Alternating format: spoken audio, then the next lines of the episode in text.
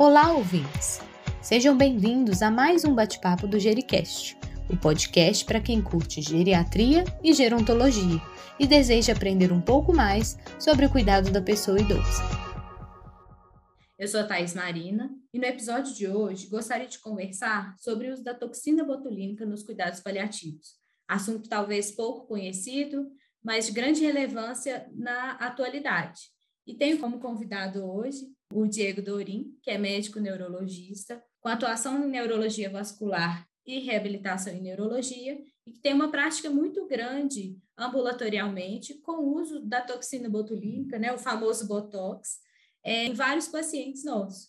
Então, assim, Diego, agradeço novamente o, o, você, assim, a sua presença aqui no podcast, né, no, em mais um episódio para conversar sobre um assunto muito interessante, talvez pouco conhecido pelo ouvinte, e espero que a gente possa aprender um pouquinho mais, né, ter um pouquinho da experiência que você já tem aí na, na sua prática. Oi, Thaís, um prazer estar falando com você novamente, agradeço de novo o convite, agora para falar um pouco mais de estratégias que nós temos na reabilitação neurológica, mas que também são aplicáveis a outras condições. E aí uma condição muito importante que é os cuidados paliativos, que inclusive são, é uma condição em que os pacientes neurológicos é, podem ser encaixados ou serem colocados em, em diversas situações, né? Então nós vamos poder falar dessa estratégia, que é uma estratégia não tão recente, já uma estratégia já usada há muito tempo, mas que vem ganhando espaço cada vez mais agora, é, a gente sabe que na medicina tudo depende de resultado, né? Então, à medida que os resultados vão ficando bons e vão aumentando, a gente aumenta as práticas e vão melhorando cada vez mais as práticas. Então, vamos falar aqui como a gente pode né, melhorar a qualidade de vida do nosso paciente cuidado paliativo, porque não significa que ele é cuidado paliativo, que ele não precisa de nenhum tipo de intervenção. A gente pode fazer intervenções pontuais, sim, para melhorar a qualidade de vida, e o uso da toxina vai ajudar nesse sentido, né? melhorando a dor, melhorando é, posições anormais, facilitando o cuidado, melhorando condições de higiene. E aí nós vamos falar um pouquinho disso aqui hoje. Eu agradeço de novo, mais uma vez, o convite. Eu acho que vai ser bem legal. Com certeza, né? E é importante a gente reforçar com o ouvinte isso que você, você pontuou, né, Diego?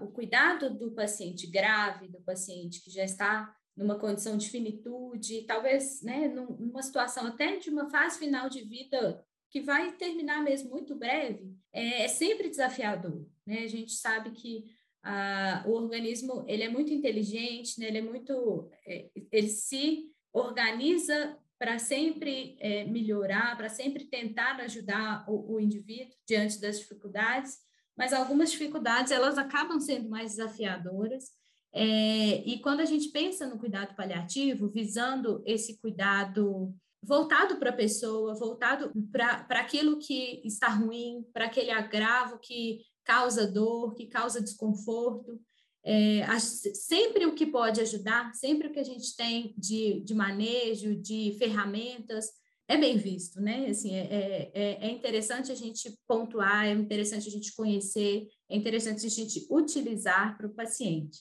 E na pessoa idosa isso não é diferente, né? A gente trabalha às vezes com um idoso sarcopênico, que já está enfraquecido, que já não tem músculo, e aí diante dessa fase final da vida, a gente enfrenta a dor, né? É muito comum nosso paciente ter dor. E um pouco que você pontuou, né, sobre o uso da toxina na dor, é, eu queria que você falasse um pouquinho mais. Eu acho que é interessante a gente colocar isso porque é, a mídia fala muito da toxina no uso da estética. É, então, assim, pensando nessa atuação, na, no que a, a, toxina faz no organismo, né? Como que ela agiria? Como que eu posso utilizar a toxina botulínica no meu paciente que está com dor, meu paciente acamado, que já tem uma sarcopenia, que já tem uma situação, uma condição muito desfavorável para esse controle, mas que a gente poderia pensar nessa ferramenta aí para o paciente. Bom, é, para começar, só para a gente é, passar para as pessoas, para os ouvintes do podcast uma ideia, bom, a toxina botulínica, gente, nada mais é do que uma medicação que é aplicada na forma de uma injeção, que pode ser uma injeção muscular, subcutânea ou até intradérmica nos pacientes, a depender do objetivo nosso, né? A toxina botulínica existem várias marcas, né? Tem o que é, é, o que popularmente é chamado de Botox, mas Botox é apenas uma das marcas. Nós temos, além do Botox, tem o Disport, tem o Zelme, tem outras marcas aí, Botulift, então várias marcas de toxina botulínica, é, todas aprovadas pelo uso aqui no Brasil, pelas agências reguladoras. Então, isso é uma prática legal, isso é uma prática que vem crescendo cada vez mais e, e vai ser interessante. Dentro da dor, aqui cabe salientar, Thaís, que um dos principais fatores causadores de dor no paciente em cuidados paliativos é a espasticidade, aquela mesma espasticidade que acomete os pacientes numa fase mais tardia do AVC, sabe? Uhum. É, a espasticidade nada mais é do que uma rigidez muscular. Ela vai enrijecendo, ela vai perdendo a capacidade de contração e o músculo ficando cada vez mais duro. Para os ouvintes terem uma ideia, se eles quiserem ver qual que é a dor que um paciente com espasticidade sente, eu vou convidá-los a ficarem agachados na ponta do pé no cantinho da sala por uns cinco minutos. É mais ou menos essa dor que o familiar deles vai estar sentindo praticamente o tempo inteiro ali com essa espasticidade. Uhum. Então, na hora que a gente injeta essa medicação, inicialmente utilizada muito nos procedimentos estéticos, em que se colocava dentro do músculo para relaxar as rugas ali da região da face, a gente usa a mesma propriedade. A gente injeta dentro do músculo espástico e aí pode ser nos músculos da perna, do braço, do antebraço, da coxa. A gente relaxa esse músculo espástico, esse músculo com essa rigidez, diminuindo a dor que esse paciente sente. Tá? Uhum. Isso é uma das possibilidades. Outras possibilidades é o uso dela como uma fórmula de modular perifericamente a dor de ação central. Então, a gente faz aplicações intradérmicas, às vezes, é, para fazer um efeito sobre o nervo periférico, mas isso, de uma forma geral, vai ser, vai ser é, referida ou vai ser vai sofrer aí algum tipo de modulação a nível central, a nível de medula e de cérebro, que vai também diminuir a dor desse paciente. Então, essa a dor é talvez aí no paciente com cuidado paliativo uma aplicação muito importante. Então, de novo, para vocês terem uma ideia, agachadinho na ponta do pé, lá no cantinho, só para vocês entenderem a dor que o paciente sente deu para pensar um pouquinho de como que é essa dor, né? Infelizmente, é, e, e, sentir dor é uma coisa ruim, né? A gente não gosta de sentir dor e a gente não quer que o outro sente dor, né? E eu acho que tanto a questão muscular a gente pensa na espasticidade, mas eu acho que também a questão da, da, da movimentação, né, Diego? Se a gente relaxar esse músculo, além de né, é, a espasticidade melhorar, a gente pode pensar também talvez na higiene, no manejo desse paciente? Como que tem sido assim a sua experiência nessa parte, assim, da Nossa, mobilidade do paciente? Você pegou no ponto muito importante, que é a higiene do paciente em cuidados paliativos. Né? Não é porque o paciente está em cuidado paliativo que ele tem que ficar em cima da cama suando, é, sem ter uma higiene adequada. E a gente uhum. sabe que esses pacientes, eles têm uma tendência, por exemplo, e ir ficando com as pernas, né, com os membros inferiores, com as pernas sempre muito aproximadas uma das outras, o que dificulta, por exemplo, a higienização da região ali, região anal, região das genitálias, a região interna da coxa, da virilha. A troca de fralda torna-se uma coisa cada vez mais difícil.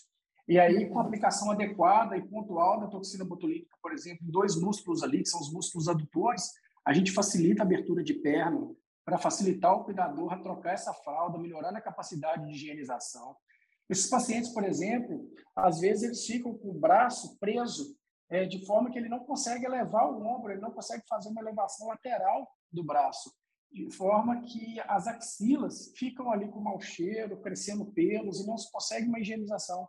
A aplicação da toxina ali, por exemplo, no músculo peitoral, relaxa isso, me permite fazer essa abertura, facilitando a troca de roupa, facilitando a higienização de axila.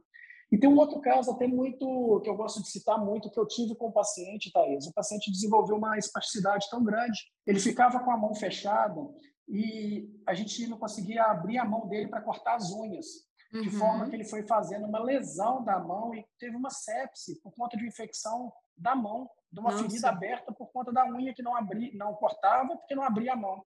Então, uhum. Então, através da toxina, nós bloqueamos os músculos ali responsáveis pelo fechamento da mão. E aí, o que, que nós fizemos? Nada demais, nada demais assim do ponto de vista técnico, mas que para o paciente representa uma coisa assim. Nós simplesmente uhum. abrimos a mão dele.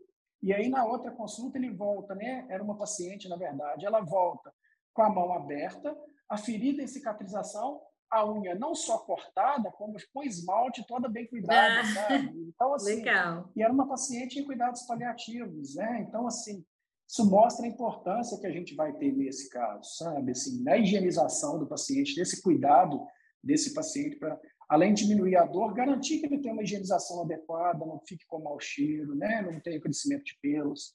E outro, outra área muito importante, né, que, que a toxina pode ser usada, é, e eu, eu fico feliz de ouvir essas histórias, né, porque são, são esses casos que motivam a gente a pensar, a ser, entre aspas, né, criativos para evoluir nesse cuidado, a usar a toxina é, em outras áreas, em outras dificuldades e outros desafios que o paciente pode enfrentar, é a higiene da boca, né, Diego? Que a gente tem, é, às vezes, dificuldade do paciente que faz aquela mordedura, que tem aquela rigidez aumentada, na, na ou, ou até uma distonia mesmo, né? É, que, como que você tem usado, como tem sido a sua prática no uso da, nessa fase, na, na face, né? Assim, não, não necessariamente na, na estética, mas nessa, nessas, nesses sintomas, nessas dificuldades que às vezes os pacientes têm. É, esse é outro ponto muito importante. A, a distonia oromandibular, que a gente chama do tipo boca fechada, é uma tendência que esses pacientes em cuidados paliativos eles têm de desenvolver, que é ficar com travamento da boca e as movimentações anormais da mandíbula, gerando ranger de dentes, barulho com fratura de dentes e tudo mais. Não tem placa que resista a isso, sabe? Uhum. É, e aí a gente faz o bloqueio de musculaturas relacionadas tanto à mordedura quanto à movimentação da boca, diminuindo isso. Então, por exemplo, é, vou citar casos que eu acho que fica muito mais fácil da gente entender. Né? Uhum. Nós tivemos pacientes, por exemplo, que por conta dessa mordedura, começou a fazer laceração de lábios, laceração da região interna da boca e laceração da língua, chegou a perder um pedaço da língua. E aí, através da aplicação da toxina botulínica, nós relaxamos essa musculatura de forma que a boca ficasse aí com uma mobilidade mais fácil e ele perdesse essa força de contração aí. Tomando cuidado, lógico, para ele não perder a capacidade de deglutição, se ele ainda tiver a capacidade de deglutição e da mastigação, mas pelo menos uhum. reduzir essa força. Um outro caso interessante é, às vezes, alguns pacientes que evoluem para gastrostomia porque não tem aí uma via oral por conta dessa dificuldade de abrir a boca. E aí, uhum. não foi um, não, são alguns casos que já, já tivemos, por exemplo, lá no Hospital Paulo de Tarso, em que o paciente, inicialmente, em uso de sonda nasoentérica, na, na, na avaliação se iria para gastrostomia ou não, e aí nós resolvemos fazer a tentativa com a toxina botulínica para fazer a abertura de boca e acabou que o paciente apesar de cuidados paliativos, saiu comendo. E ele vai Olha. ter os últimos, é, assim, os últimos momentos com a família aí, é, podendo se sentar à mesa e fazendo uma refeição junto deles e tudo mais. Então, olha o impacto que isso pode Muito ter para os pacientes, sabe? E até mesmo na área da, da voltando naquele assunto da higienização, a higienização da boca é extremamente importante. Esses pacientes precisam do cuidado do dentista, então nós podemos facilitar esse trabalho do dentista com a aplicação e até mesmo na higienização de língua. A língua uhum. desses pacientes, quando não abre, eles têm uma tendência a formar uma crosta que dá um mau cheiro e tudo mais. Então, se a gente facilita a abertura dessa boca de forma que facilite a escovação dos dentes, escovação da língua, trabalho da fonoaudiologia, eu não tenho a menor dúvida de que para esses pacientes nós estamos fazendo o que para nós é uma coisa simples, para ele é uma mudança de vida, assim, sabe? Uhum. E ainda é, é, é, interessante né, ver que os cuidados com a, com a higiene oral, né, eles são importantes, né? E outro desafio que eu quero até pontuar, já lembrando aqui, é em relação à, à cialorreia. Né? Às vezes o paciente faz uma produção mais importante de saliva, se essa deglutição está prejudicada, existe esse acúmulo do, do, da saliva na boca. Então, entendendo que o processo aí é um pouco semelhante, a gente pode usar também a toxina nesse contexto, nesse tipo de paciente? É outra aplicação que a gente tem da toxina extremamente eficaz. Aí eu consigo citar desde pacientes lá atrás da pediatria, os pacientes com paralisia cerebral, com sucesso nesse tipo de terapêutica, até os pacientes mais idosos, em cuidados paliativos ou não, por exemplo, pacientes com doença de Parkinson, em que, na verdade, ele não tem às vezes a cialorreia, ele tem dificuldade de deglutição e aí leva ao acúmulo de saliva, e até os outros pacientes que a gente tem cialorreia mesmo. Aplicação pontual de uma pequena quantidade de toxina botulínica, por exemplo, nas glândulas parótidas e nas glândulas submandibulares, a gente já consegue reduzir a produção de saliva desse paciente de forma que a gente facilita a parte do trabalho da fonoaudiologia, por exemplo, que não vai ter aquele excesso de saliva. Facilita o cuidado, não é raro familiares me relatar que tem que trocar três, quatro, cinco paninhos que eles ficam aqui uhum. né, ao longo do dia. E facilita até mesmo a questão da deglutição, evitando, num segundo momento, até possibilidades de pneumonia de aspiração por conta de acúmulo de saliva na boca que não é adequadamente deglutida e que vai para a via respiratória e causando até umas pneumonites mesmo.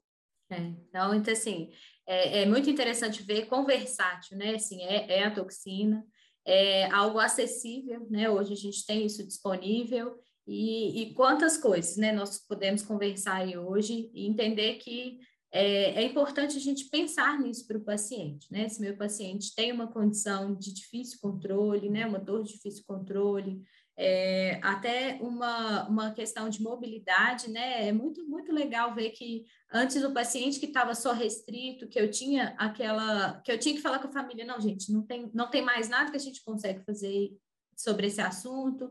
Então, às vezes, até uma coisa que parece ser pequena, mas que acaba sendo importante, que é um paciente vestir uma roupa, a roupa que ele gostava, ele não consegue mais vestir porque o, o braço não mexe, é, mas em, com essa possibilidade da, da, da, desse tratamento, né, dessa, dessa medicação, é, dar a essa, esse paciente né, essa condição, poder priorizar essa qualidade de vida que às vezes é numa situação simples, né? Num momento é fazer uma, uma uma atividade, como sentar à mesa e poder comer uma comida que gosta. Então, muito legal, né? Eu acho que, assim, isso é, é, é uma, uma área que a gente precisa atuar mais, que a gente precisa pensar mais como paciente, como, como profissionais de saúde, como é, aqueles que geram cuidado, né? Aqueles que estão preocupados com o cuidado do paciente, né? É, e eu agradeço, Diego. Fico, fico muito feliz de ouvir né, dessas suas experiências, boas experiências. Né? Acho que a gente tem que investir mesmo nesses cuidados. E deixo para você aí esse espaço, mais alguma outra coisa que você lembrou, que a gente pode pensar no uso da toxina, é, outras atuações, né? Assim, às vezes a gente pensou em, em, cuidados do dia a dia, mas que a toxina pode fazer mais a longo prazo. É, que mais aí que a gente consegue contribuir de informação para o nosso ouvinte? É, eu acho que se a gente for falar de toxina, é, uma, é um podcast que vai durar aqui o dia inteiro. A gente pode mais para frente para falar de outros usos da toxina, sabe, Thaís? Eu queria deixar bem claro aqui para os pacientes, pro, ou para os familiares, ou para os profissionais de saúde mesmo que estão ouvindo o podcast, é que, assim, tenham a toxina como uma boa alternativa, né? como uma uhum. boa alternativa não, como uma boa opção nos tratamentos das condições desses pacientes, tá? Já é hoje uma terapêutica preconizada, validada, né? É, nós temos o fornecimento da droga via SUS e também via convênios, então o paciente não vai ter que arcar com o custo da droga, que é um custo muito caro, né? Uhum. E hoje nós temos os métodos de aplicação cada vez mais avançados, em que, apesar de ser um procedimento que vai ter rompimento do tecido da pele, é minimamente invasivo. Né? Uhum. Eu coloco um ultrassom sobre o músculo do paciente, eu sei exatamente qual músculo que eu estou aplicando, eu vejo a agulha dentro do músculo e vejo o líquido entrando dentro do músculo. Isso me dá uma segurança enorme. Uhum. Eu estou vendo que eu não estou injetando em vaso, que eu estou fugindo de estruturas nobres como os nervos. Então, isso me dá uma segurança enorme na prática para esse paciente e lá na frente isso vai trazer para ele um benefício enorme. Assim. Então, é, você que tem algum familiar nessa condição, próxima consulta, converse com o médico né, que cuida sobre essas possibilidades. E você, profissional de saúde, tenha isso como uma opção bastante eficaz nesse tipo de tratamento. E mais para frente, vou combinar com a Thais, a gente volta para falar de outras coisas, que eu sou apaixonado por toxina botulínica, se deixar, eu vou ficar falando de toxina aqui o tempo inteiro. Combinado. Eu acho que se é um assunto bom, que a gente precisa conhecer e precisa aprender, eu espero ter essa oportunidade mesmo, Diego. E peço para você deixar aí o seu contato, suas redes sociais, que eu acho que é importante para o ouvinte poder te acompanhar, poder aprender mais alguma coisa, né? Aqueles interessados no assunto, às vezes fazer um contato com você. Então, fica à vontade aí para você deixar os seus contatos, Diego. Novamente, obrigado, Thais, pelo convite. Foi ótimo poder conversar com vocês novamente, levar essa experiência e levar essas possibilidades à população, aos pacientes, aos familiares e aos profissionais de uma forma geral, eu acho que é uma coisa, né? se a gente aprendeu é porque um dia alguém ensinou a gente, então a gente tem que levar para frente esse conhecimento, né?